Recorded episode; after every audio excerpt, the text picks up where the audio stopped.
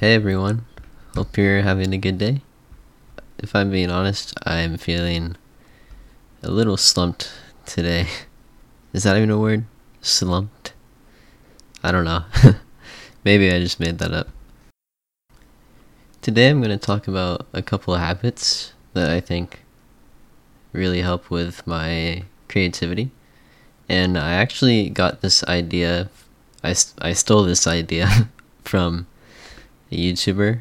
Her name is Nahre Sol. And I've been watching her for a couple years now. She's a really great pianist. She made a video today about three habits that she has in her day to day. And the three of them were having a pie chart, which basically you can I can link the video in the description of the YouTube episode if you want to check it out. But yeah, the first one was a pie chart, which basically showed her schedule for the day, which I thought was really interesting, and I've never heard of that before. And the second one was this is for musicians, but it was to have a metronome and practice with one, not not just a digital one either, but a physical one because I think the way she described it was it's like having a physical com- companion next to your piano.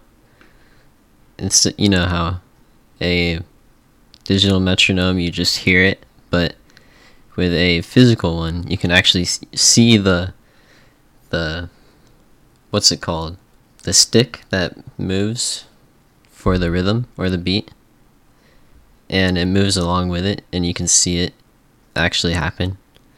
And that helps you basically have a reference point for your timing. And then the last one she talked about was keeping a timer.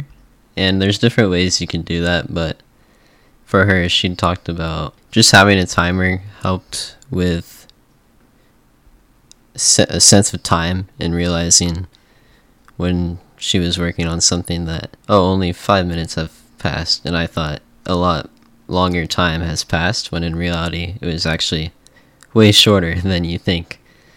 And that was her three habits that she talked about for that video. Mine are so the first one is taking cold showers and i know a lot of people have talked about this before on so many different youtube channels that go over this kind of stuff. But for me this honestly really helps me. I I do take cold showers only in the morning just because I still like hot showers and yeah, I think you don't have to take it both in the morning and at night. I just think taking it in the morning for me personally has helped with getting an extra boost of energy that I can't get otherwise since I don't drink coffee or energy drinks.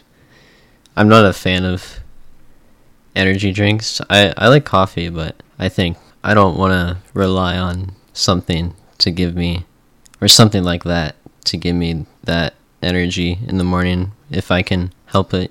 And I think just doing it more naturally is healthier for me.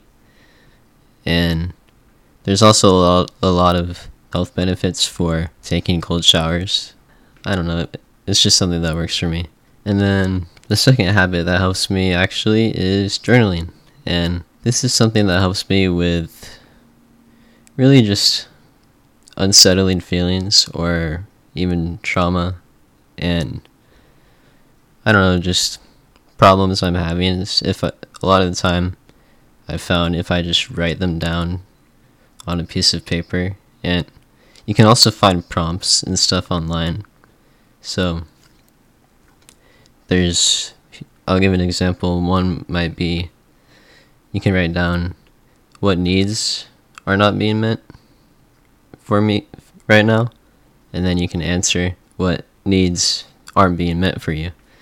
And you can just kind of, you know, figure stuff out better if you write it down, especially if you write it down by hand. That helps a lot more than if you did it digitally. And the next one is writing a poem every day. I've actually been writing a poem every day for. I'm actually getting really close to having done it for a whole year. And I'll be honest, I did miss quite a few days. It hasn't been perfect, but for the most part, I've stayed relatively on track, and I've been doing it since March 22nd. So, a couple more months, and I'll have reached that one year mark. I think I'm still going to keep doing it even after one year because honestly, it's so simple and easy. I just do it in my notes app, so it's really fast and doesn't take that much time. The poems themselves aren't always that great, but some of them are actually pretty terrible and cringy to look back on and read. But sometimes I do have some pretty good ones, I think. It's just, that's not actually really the goal. The goal is just for me to be creative in some way every day. And that kind of helps me do that. And since it's so simple and easy to do, I can do that even when I'm feeling really tired. I hope you found all this interesting.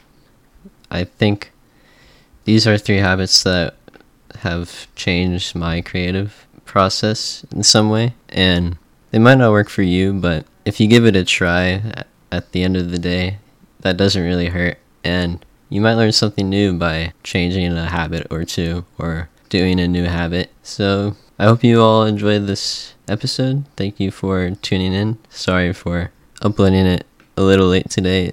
I was not feeling great today, but decided to record this anyways because I have fun doing it. And yeah. Thanks again for listening, and I'll see you all next week. And next week, I do have an actual interview this time, so yay for that. And I think you'll find the guest really interesting, and it's another video game composer, so stay tuned. Bye.